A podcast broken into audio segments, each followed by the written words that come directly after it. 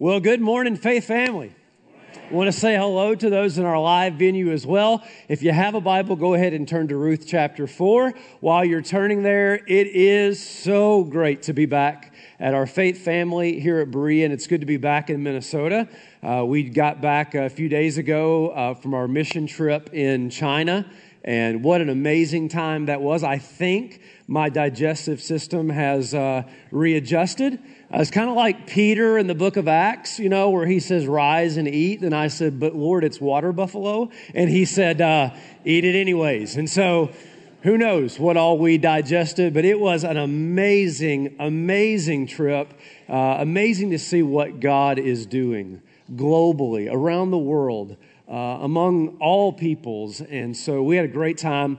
Please come out tonight to be a part of our faith family celebration. We're going to share more about the China trip. Many of you have been asking. Thank you for your prayers, by the way. So many have just shared, hey, we've been praying for you, and, and uh, the Lord really answered those prayers. So we'll share more tonight. We've got a ton of other important things to go over as a faith family. If you're a part of this faith family, you should be at our faith family celebration every time it's offered, but particularly tonight uh, as we've got a lot of things to celebrate. I mean, aren't you excited? God is at work in this faith family. Like, it's so awesome to see his hand moving in the lives of people, and we're just going to celebrate that in a lot of different ways, okay? Uh, who's ready for more Ruth? Anybody? I, I'm, I'm beginning to get the feeling you like this book, all right? If you're new with us or you've been out for the last few weeks, we've been doing a series uh, through the book of Ruth called Hope Restored. And we're just trying to build you up, to encourage you, to remind you of the hope that you have in King Jesus, if you know King Jesus. And so, no matter what goes on in life, it doesn't take our hope away, okay? And that's what we've been after. And so, we're going to return to that this morning here at Ruth chapter 4. If you're able to stand, please do so as we're going to listen to the reading of God's Word, starting here at Ruth chapter 1, uh, reading down through verse 12. Now Boaz had gone up to the gate and sat down there. And behold, the Redeemer of whom Boaz had spoken came by. So Boaz said, Turn aside, friend, sit down here. And he turned aside and sat down. And he took ten men of the elders of the city and said, Sit down here. So they sat down. Then he said to the Redeemer, Naomi, who has come back from the country of Moab, is selling the parcel of land that belonged to our relative, Elimelech. So I thought I would tell you of it and say, Buy it in the presence of those sitting here, and in the presence of the elders of my people. If you will redeem it, redeem it. But if you will not, tell me, that I may know. For there is no one besides you to redeem it, and I come after you. And he said, I will redeem it. Then Boaz said, The day you buy the field from the hand of Naomi, you also acquire Ruth, the Moabite, the widow of the dead, in order to perpetuate the name of the dead in his inheritance. Then the Redeemer said, I cannot redeem it for myself, lest I impair my own inheritance. Take my right of redemption yourself, for I cannot redeem it. Now this was the custom in former times in Israel concerning redeeming and exchanging. To confirm a transaction, the one drew off his sandal and gave it to the other, and this was the manner of attesting in Israel. So when the Redeemer said to Boaz, Buy it for yourself, he drew off his sandal. Then Boaz said to the elders and all the people, You are witnesses this day that I have bought from the hand of Naomi all that belonged to Elimelech and all that belonged to Chilion and Mahlon. Also Ruth the Moabite, the widow of Mahlon, I have bought to be my wife to perpetuate the name of the dead in his inheritance, that the name of the dead may not be cut off from among his brothers and from the gate of his native place. You are witnesses this day. Then all the people who were at the gate and the elders said, We are witnesses. May the Lord make the woman who is coming into your house like Rachel and Leah, who together built up the house of Israel. May you act worthily in Ephrathah and be renowned in Bethlehem.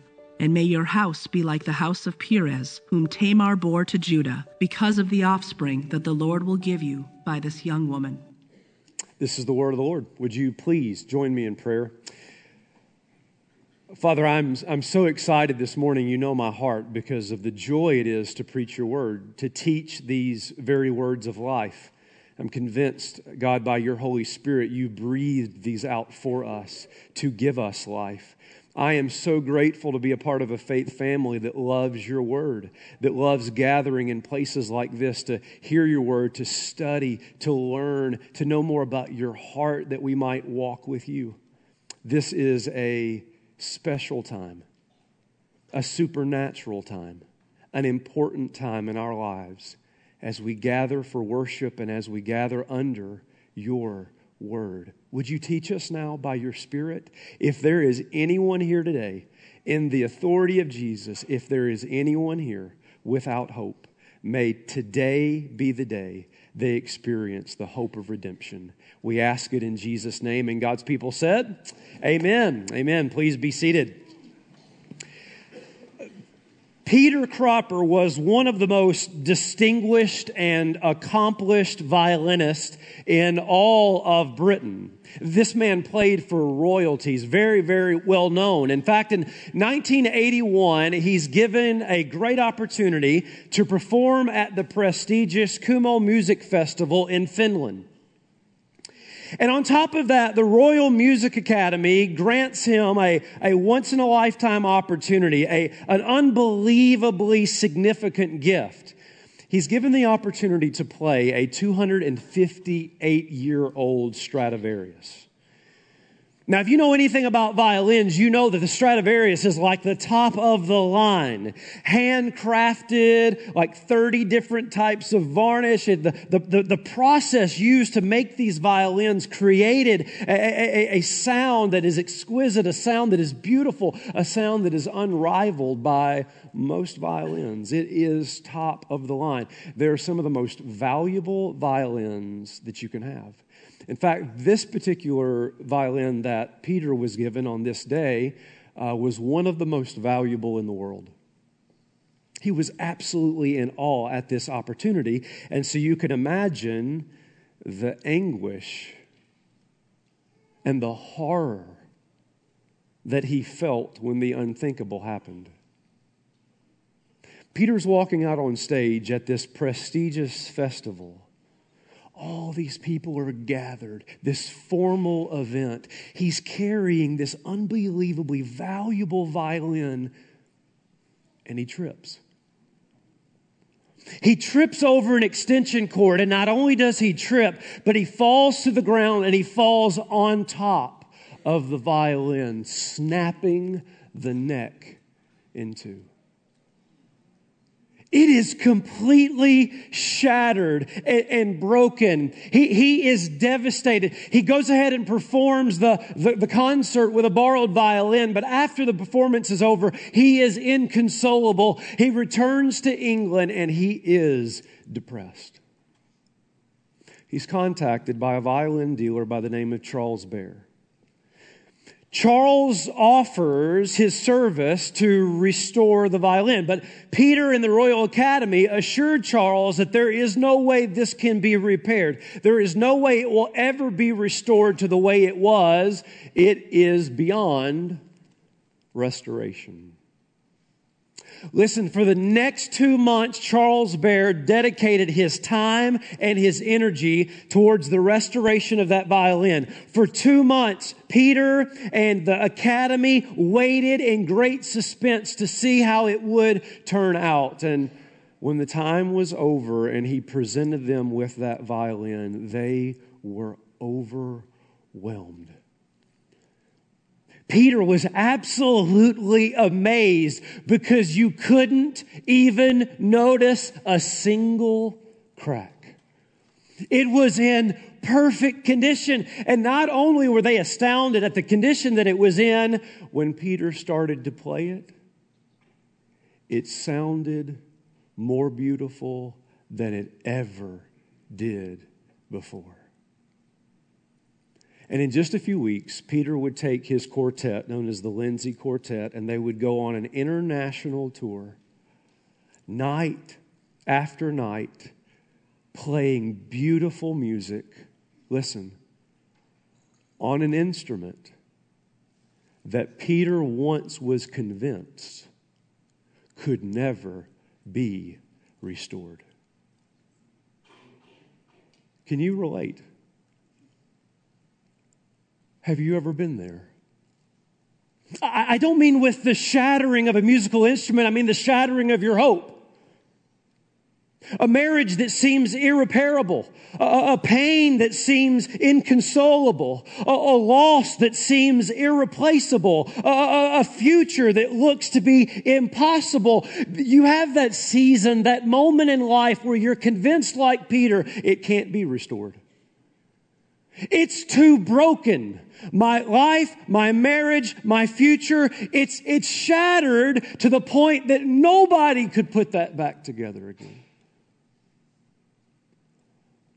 But here's what Peter learned he, he learned what we learn in the book of Ruth. It's an amazing formula time plus the hand of a master craftsman can bring full restoration. Do you believe that? That no matter how broken life may get, that time in the hand of a master craftsman can bring full and complete restoration. It is, dear friends, exactly what is fulfilled in Ruth chapter 4. And in order for me to prove that to you, let me remind you, it's been two weeks, what's been taking place in the first three chapters that gets us to chapter 4 so that we know what's at stake. Remember in chapter one that hope is lost. Hope is gone in the darkness of moral decay. It's the time of the judges that, that hope is lost in the suffering of financial and economic hardship. It's, there's a famine in the land. Hope is gone as they forsake God's promised land and they go to Moab. Hope gets buried under the heartache of death. Naomi loses her husband and her two sons. She is convinced she has no future, both for her or for her barren daughter in laws. It's why she says, Go home to your mother's house. There is no future with me. And this life that was once full of hope is now empty with bitterness. Do you remember? Don't call me Naomi. Call me Mara, for the Almighty has dealt bitterly with me. Don't you see? Life is too broken now. Life has been shattered. The neck has been broke in two. Ain't nobody repairing this now. And we come into chapter two and they're eating crumbs from the barley fields. Ruth has gone out to glean. And then there's this little glimmer of hope as she meets a man by the name of Bohunk. You might know him as Boaz. He's a man's man. He's a dude's dude. And he's really, really nice and gracious to Ruth. He offers her abundant grain. And it is, when Naomi hears of it, an experience of God's chesed, his kindness to the living and the dead. Oh, and what makes this even better is the fact that he's eligible to be a redeemer. And so in chapter three, Naomi and Ruth get a plan together. It's a very risky plan, mind you, a, a marriage proposal on the threshing floor. Hey, big boy, put your wing over me spread your garment over me. And then, do you remember when hope starts to build? Hope, hope is there again because Boaz says, yes and then it's gone. When Boaz says there's actually a redeemer closer than I. That's why we entered into chapter 4 with the question that's hovering. Here it is. Will the hope that's been shattered ever be restored? Will it, can anybody put this back together? Verse 1. Now Boaz had gone up to the gate, and he sat down there. And behold, the Redeemer of whom Boaz had spoken came by. And Boaz said, Turn aside, friend, sit down here. And he turned aside and sat down. You'll notice a pattern. And he took ten men of the elders of the city and said, Sit down here. And they sat down. Boaz comes to the city gate. The, the, the, the, cities in the ancient Near East had real narrow roads. And so the, the gate was the place of high traffic. It's a place where a lot of legal affairs would be dealt with because there, there was room. And, and along comes this nearer kin, and Boaz says, Sit down, boy. And he sits down. And then some of the elders are walking by, and he says, Sit down. And they sit down. I wonder how that would go over if I did that to our elders. Just one time, I want to look at Tim Larson and just go, Sit down, boy. and then he will drive me into the ground, all right? But here's the difference between me and Boaz. When Boaz says sit down, you sit down. We learned in chapter two, Chuck Norris does his laundry. This is a man's man. You may walk over, but you'll limp back. You mess with him, as Uncle Si Robertson would say, it is on like Donkey Kong, Jack. You don't mess with Boaz. When he says sit down, guess what? You sit down.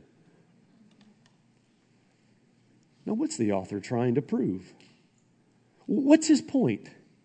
His point is this he's trying to show you, the reader, the resolve of a redeemer, the resolve of Boaz. Remember, there are no chapter divisions when this story is written. And so chapter, chapter 4 verse 1 ironically comes right after chapter 3 verse 18. Let's look back at what happens there in chapter 3 verse 18.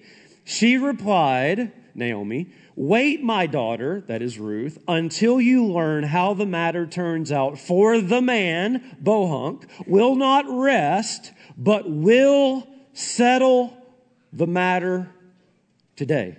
Then what comes next?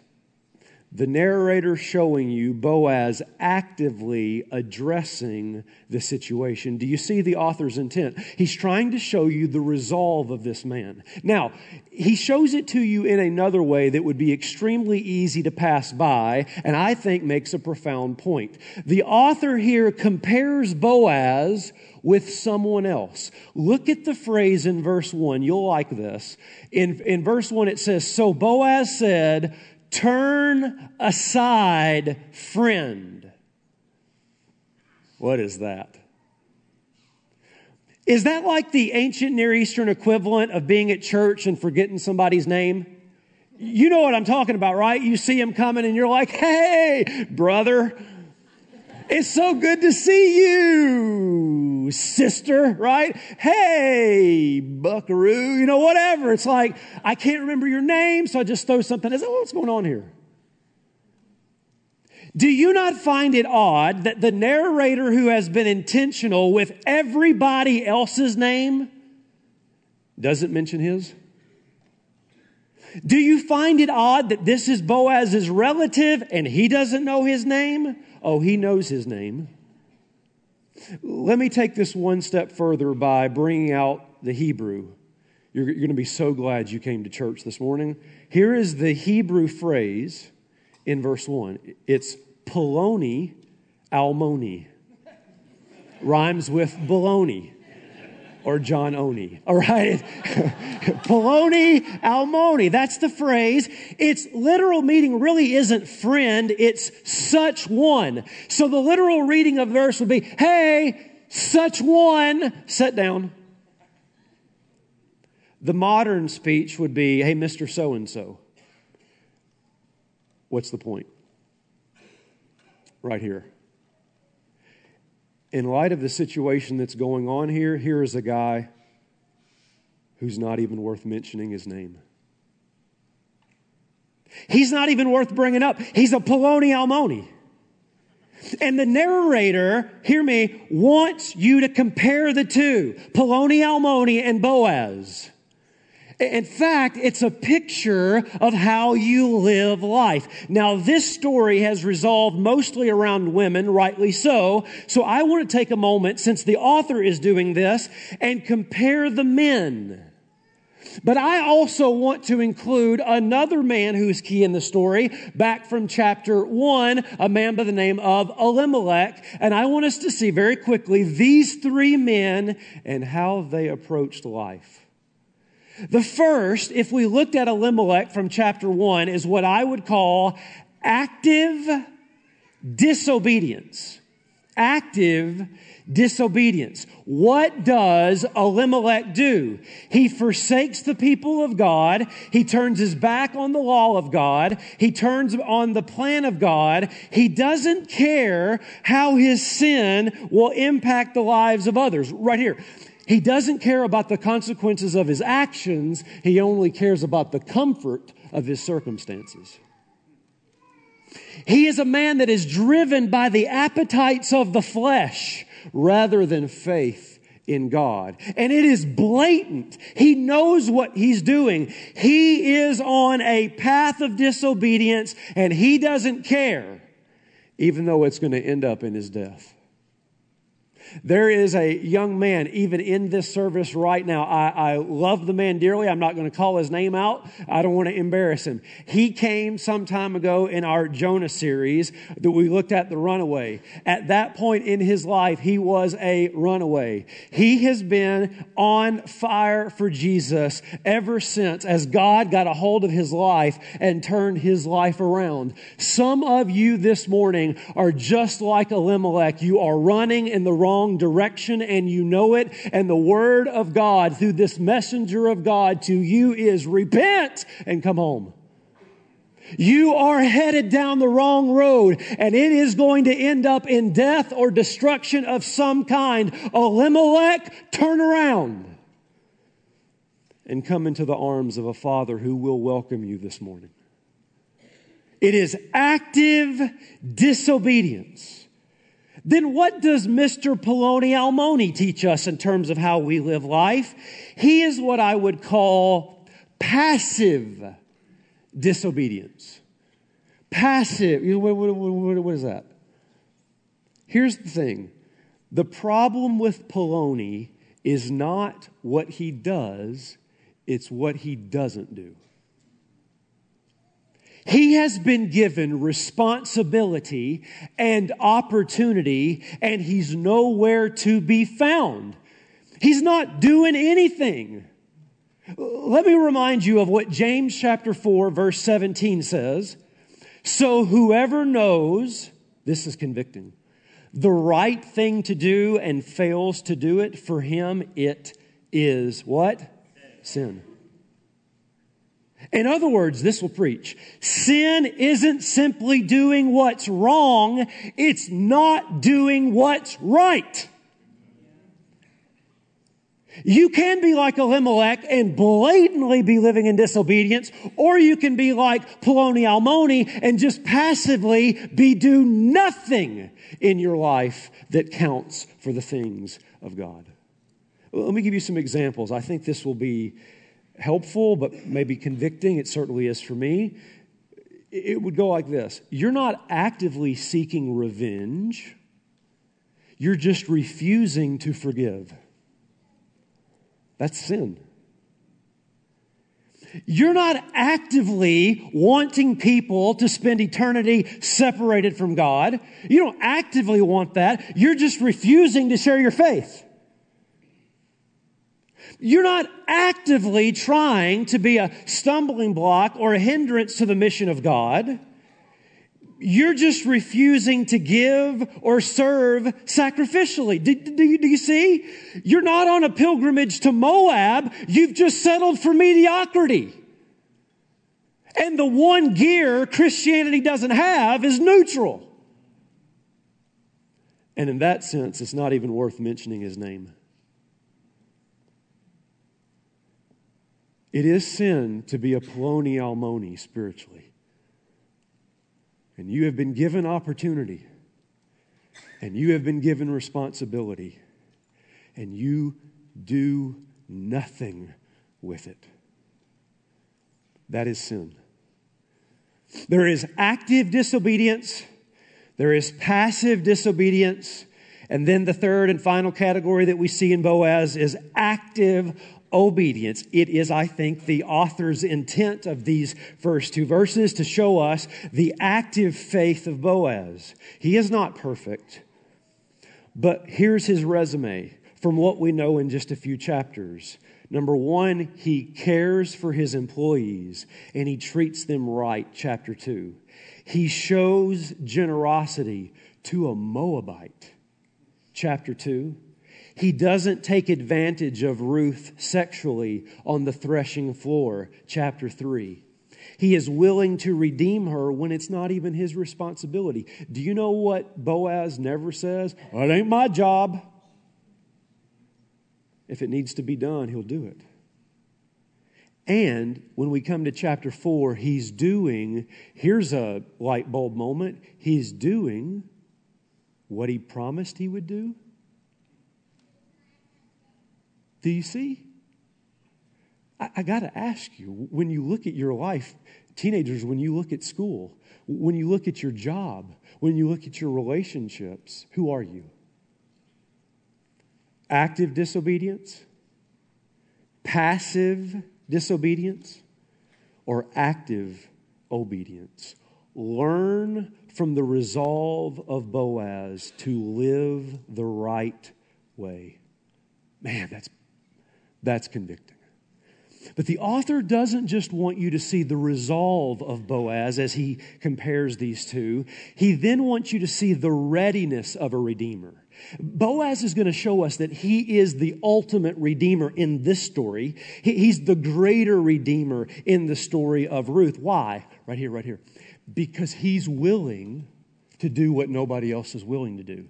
He's willing to sacrifice what no other Redeemer is willing to sacrifice. He's willing to pay the full price. Verse 3 Then he said to the Redeemer, Naomi has come back from the country of Moab. She's selling the parcel of land that belonged to our relative Elimelech. So I thought that I'd tell you of it and say, uh, Buy in the presence of those sitting here, in the presence of the elders of my people. If you will redeem it, redeem it. But if you will not, tell me that I may know. For there is no one besides you to redeem it, and I come after you. So here's what happens Boaz has already shown his resolve by saying, Sit down. We're dealing with this today. I made a promise. I'm going to fulfill that promise. Then he says, Here's the opportunity before you to redeem Naomi in the land. Hey, Poloni, such one, so and so. Here's the deal there's a really great piece of property at a really great price on Lake Minnetonka. I mean, it's beautiful. It'd make a great parsonage for a pastor. I mean, any pastor I have one in mind, but maybe you do too. I'd be a great parson. This is an amazing piece of property. It's got a swimming pool. It's got a, a, basketball courts. It's got tennis courts. It's got a garden. It's got a vineyard. It's got a, a, a boat slip for your boat. It, it, it is. It's awesome. There's only one little other thing you need to know. There's a bitter old woman who lives upstairs. She comes with the house.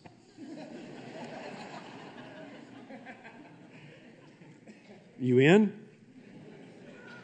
Let me think about it. Let's see. Uh, it is an amazing piece of land. I've always wanted to have a lake home. Um, the thing with Naomi is she's well past childbearing years.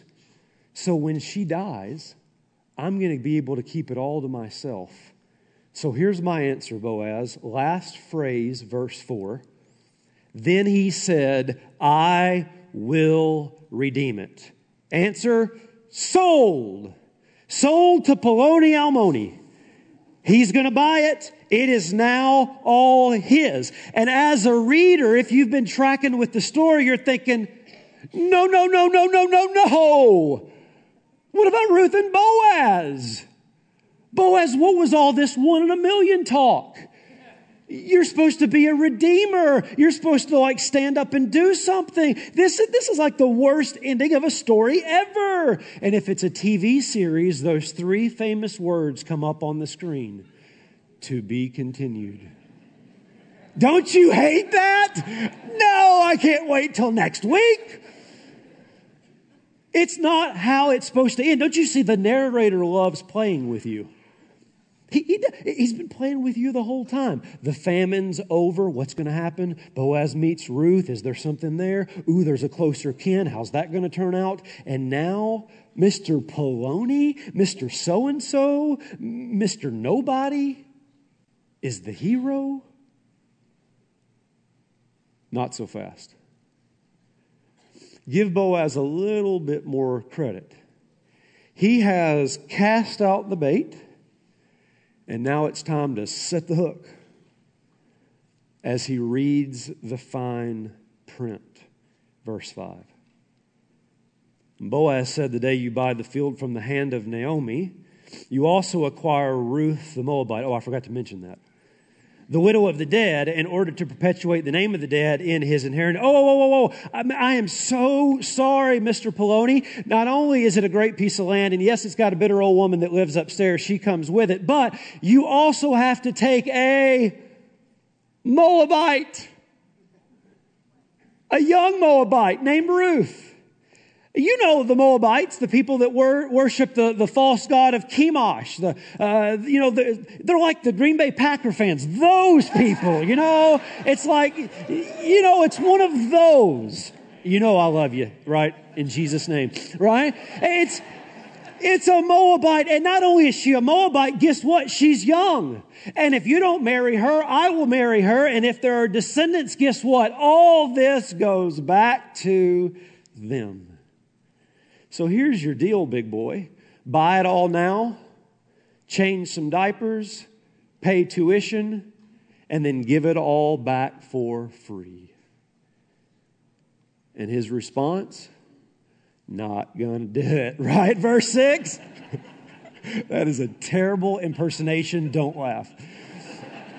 The Redeemer said, I cannot, you should put there will not, because he could five seconds ago. I cannot redeem it for myself, lest I impair my own inheritance. Take my right of redemption yourself, for I cannot redeem it. In other words, I was all for the redemption until I realized it was going to cost me. That'll preach. What is the author trying to show you?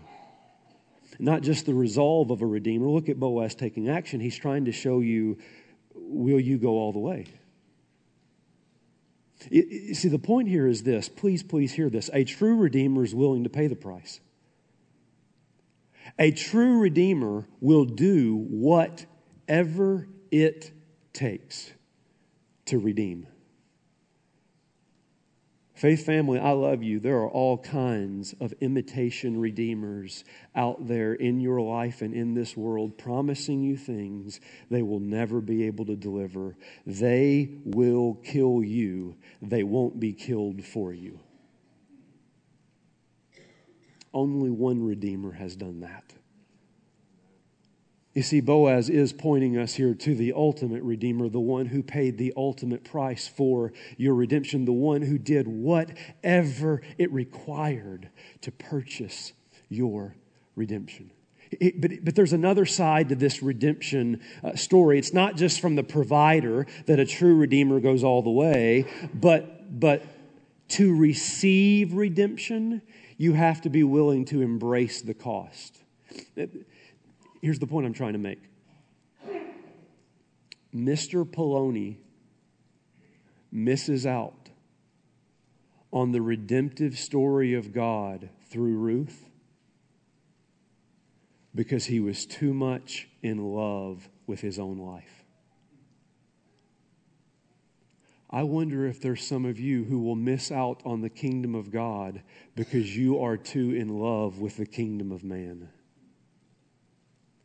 And think about that in light of what Paul says. Do you remember what Paul says? I count it all as loss that I might gain the surpassing value, the surpassing knowledge of Christ Jesus, my Lord. Everything this world has to offer is rubbish in light of Christ.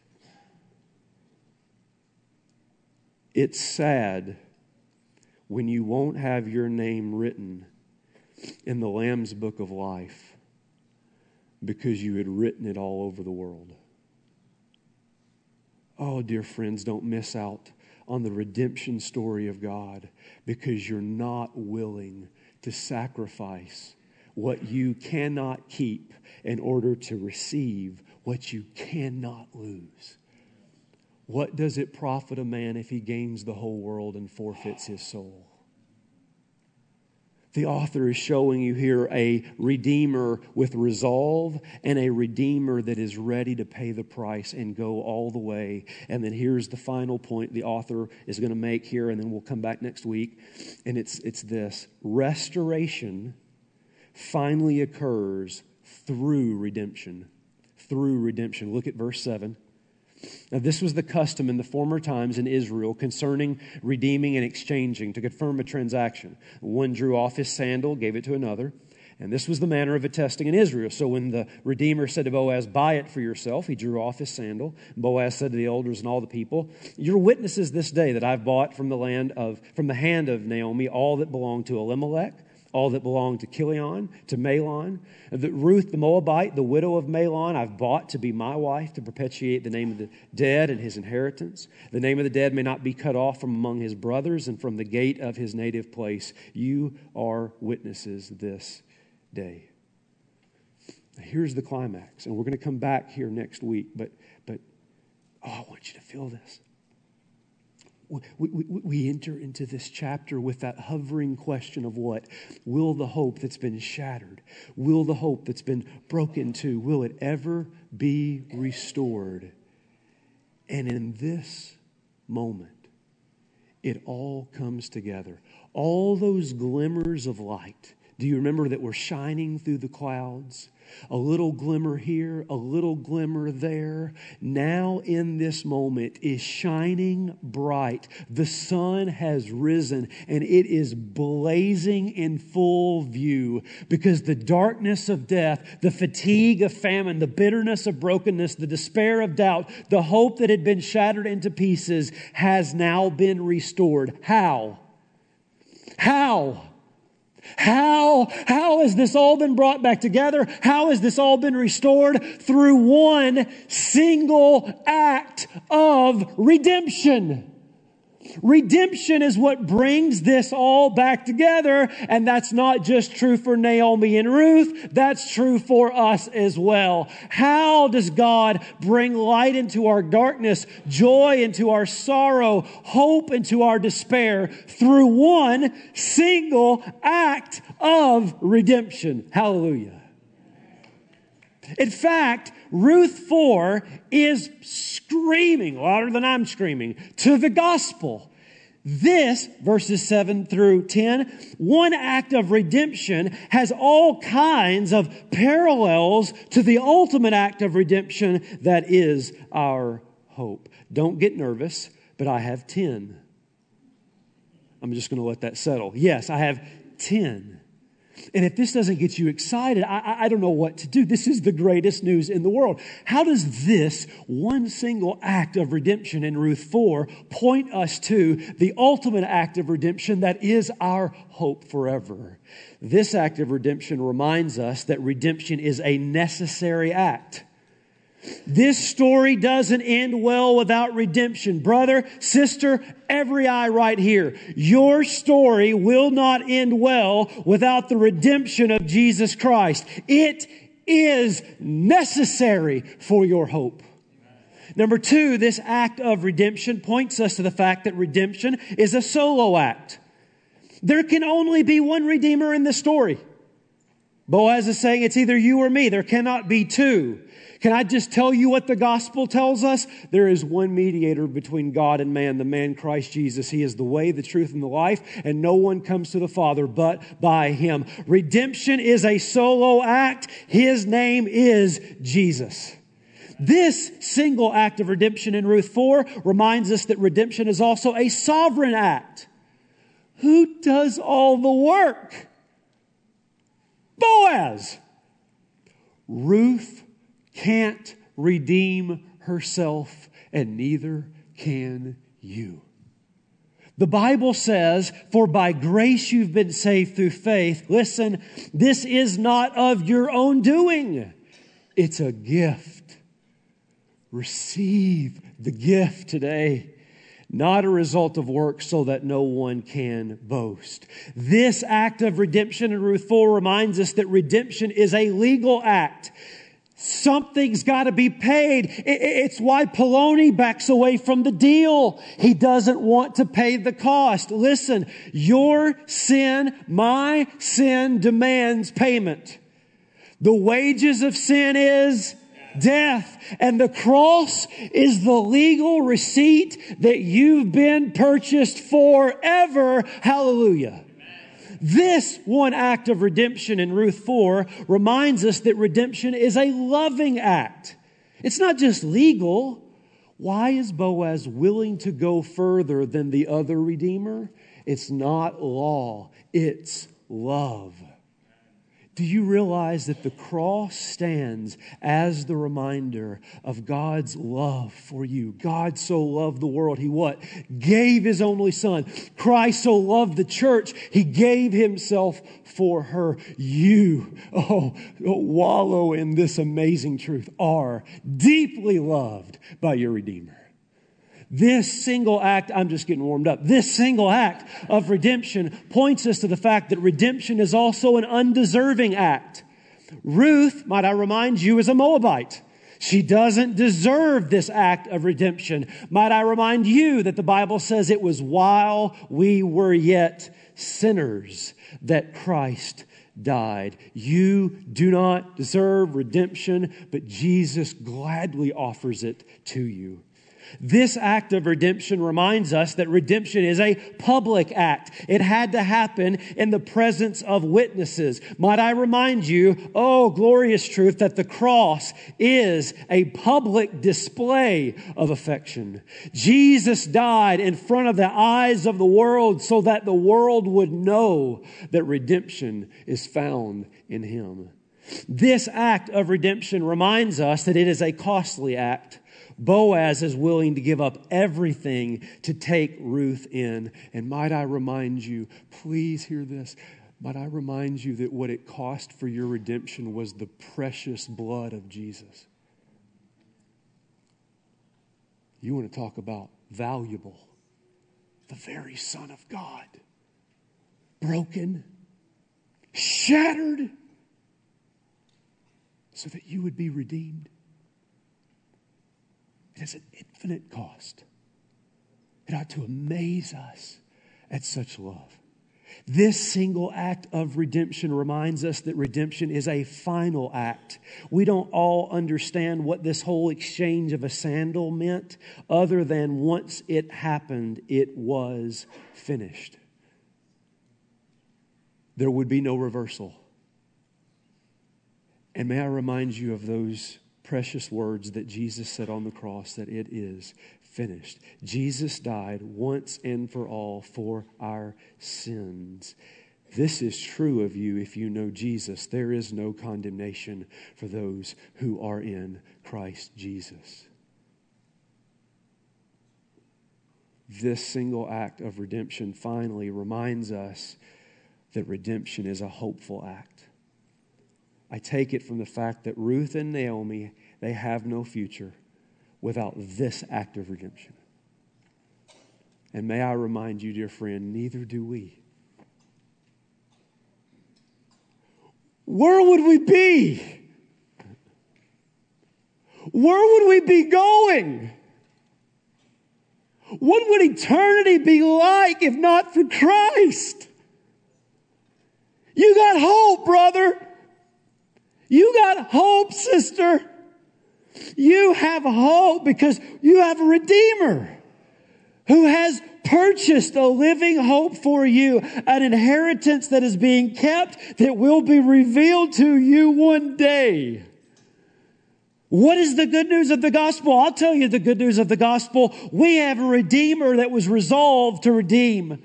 We have a redeemer who paid the price for our redemption. We have a redeemer who through one single necessary, solo, sovereign, legal, loving, undeserving, public, costly, and final act restored our hope forever. That's the good news of the gospel. That's why I say it is the greatest news in the world. But do you know it? Do you know it? And I'll tell you, I'll tell you, faith family, uh, Naomi and Ruth, like Peter, they could tell you that when, when you've lost something so precious, when you've seen something so valuable shattered, it's easy to give up hope. It is so easy to say that will never be repaired. I will never be repaired. But can I tell you what they learned? Can I tell you what chapter 4 teaches us? Time in the hand of a master craftsman, a master redeemer, can and will bring full restoration. Place your brokenness this morning in his hands. If you do, I promise you this your life will play music again. And it will be beautiful. And it will even sound sweeter than it ever did before. And all God's people said, Amen. Amen. Let's pray. Every head is bowed, every eye closed. We're going to have a time of response in just a moment. There are some of you here this morning, like Elimelech, you need to repent because your life is marked by active disobedience. This morning, today, come home. Come home. Some of you, like Poloni, you're just, you think neutral is a gear and you're trying to coast. And you need to understand that sin. The Lord has given you responsibility and opportunity. Others of you may be like Naomi, everything's been shattered, the future looks hopeless, and you need to be reminded of the power of Jesus through redemption, that He can and will restore your life. And maybe you just need to place yourself in His hands this morning and let Him begin that work of restoration and repair. Father, I don't know what every heart needs here this morning, but I do know you do. And so I pray that uh, we would respond, that we would feel your presence, your, your very spirit speaking to us, and we would step out in faith and act. My fear is there'll be Polonis this morning who've heard the word and they'll do nothing with it. I pray that not be the case. I pray against the enemy that you would fight that off and that we would activate the very thing you've called us to do. May we step out in faith. That's my prayer in Jesus' name. We're going to